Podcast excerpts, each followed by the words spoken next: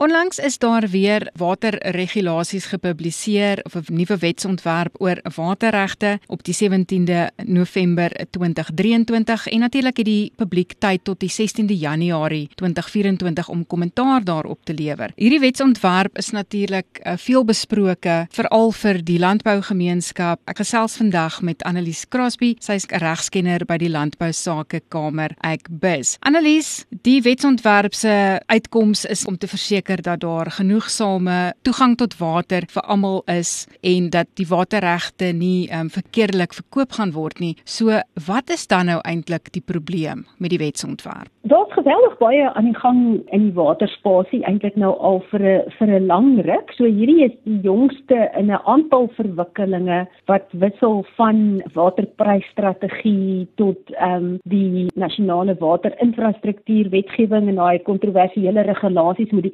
transformasie vereistes wat ons vroeër jaar gehad het. So hierdie is nou 'n voorstel om die wet self, die nasionale waterwet self te wysig. Daar's soos altyd goeie en slegte goed in die voorstelle. Ek meen ek dink almal besef die bron moet beskerm word. Dit is geweldig belangrik. Niemand van ons in hierdie land kan sonder water nie en dit vir die landbou is dit is dit absoluut krities om genoegsame water van 'n goeie kwaliteit te hê. Maar daar is tog 'n paar goeders vervat in die voorstelle van die wetsontwerp wat 'n mens bekommerd maak. Een daarvan het te doen met die verhandeling van water wat nou onlangs die onderwerp ook van 'n konstitusionele hofbeslissing was waar dit vir my lyk die wetgewer probeer of die departement probeer om daai beslissing basies ongedaan te maak en weer 'n ernstige beperking te probeer plaas op die die oordrag van waterregte. Dan is daar ook voorstelle dat in sekere omstandighede wanneer die bron beskou word as bron wat kwesbaar is of wat bedreig is, kan die watergebruik daar hersien word, kan al die lisensies in daai area hersien word. Wat mense ook verstaan die denke daar agter, maar die implikasies en die gevolge daarvan moet baie mooi deurdink word.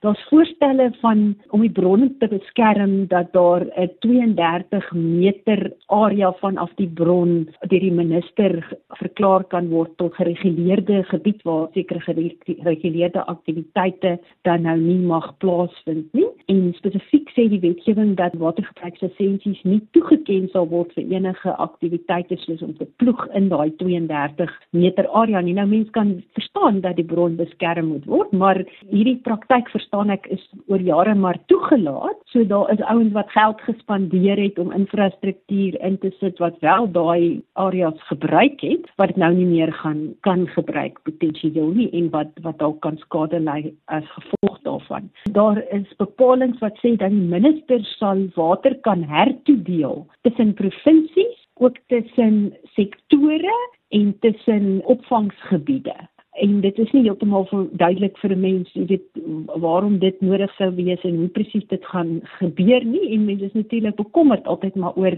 die landbousektor se gebruik van water vis-à-vis die ander sektore en dat daar dalk water weggevat kan word by die landbousektor as die minister dit tipe van van bevoegdheid het. En dan is daar rondom transformasie twee bepalinge die een is om te sê dat wanneer waterlisensies toegeken sal word dan sal sal ras en geslag oorwegings geprioritiseer word. Die luisteraars sal dalk onthou daar was lang debatte gewees juis ook rondom hierdie regulasies wat die transformasie vereistes sou ingebring word om te sê artikel 27 van die wet het 'n lang lys van faktore wat in ag geneem moet word wanneer daar besluit word of 'n lisensie toegeken word of nie of 'n aansoek gunstig oorweeg gaan word of nie. En daar was al 'n hofsaak wat tot in die appelhof gegaan het daai goeie Wellington saak waar die hof gesê het maar hierdie faktore moet almal op 'n gelyke voet behandel word. Hulle moet almal behoorlik oorweeg word en dan op balans moet daar 'n besluit gemaak word. Jy kan nie die transformasie faktor,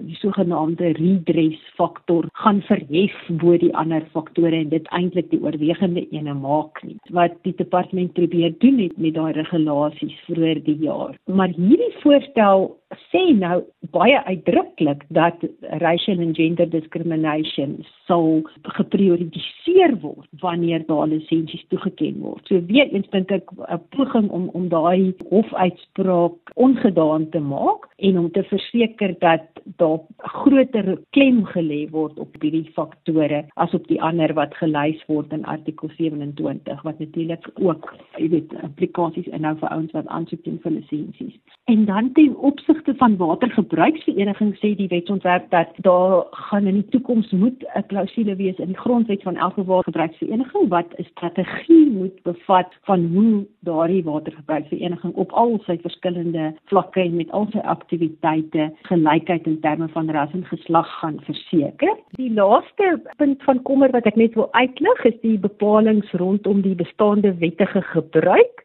Die wetsontwerp stel voor daar dat die regulerende gesag nuwe voorwaardes en verpligtinge sal kan plaas op sodanige gebruikers om die hulpbron te beskerm en om ook die omgewing te beskerm. En dan in die tweede plek maak dit voorsiening daarvoor dat die volume water wat 'n bestaande wettige gebruiker mag gebruik beperk sal kan word indien dit nie ten volle gebruik word nie. Met ander woorde, wat jy nie gebruik nie, sal jy potensieel dan kan verloor. Soos met menigte wetsontwerpe baie edele gedagtes agter dit, maar die praktiese uitvoering daarvan um, skiet baie keer tekort.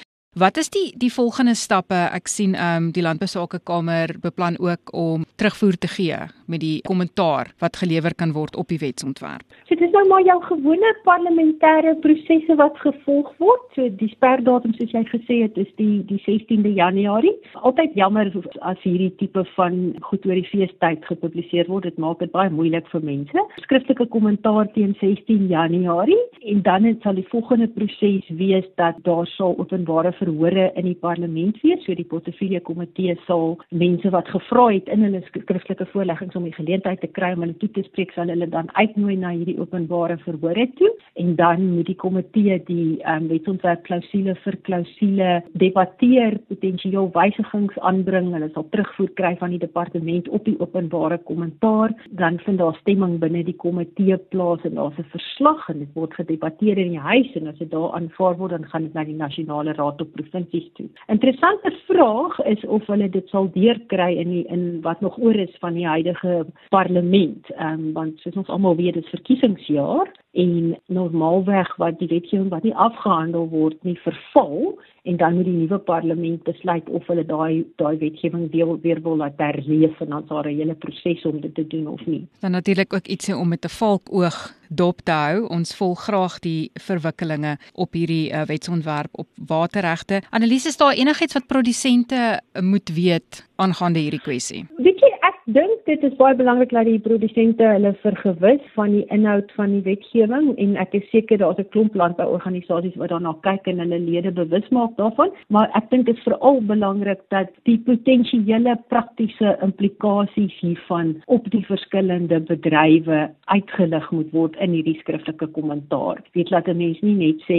ons hier teen en daar teen nie, maar dat daar baie duidelik gesê word as jy dit doen, dan is dit en dit moontlik hoe dit kan uit speel en hoe dit die die landbousektor kan affekteer. Dit dan Annelies Crosby, regskenner van Landbou Sakekamer Agbus.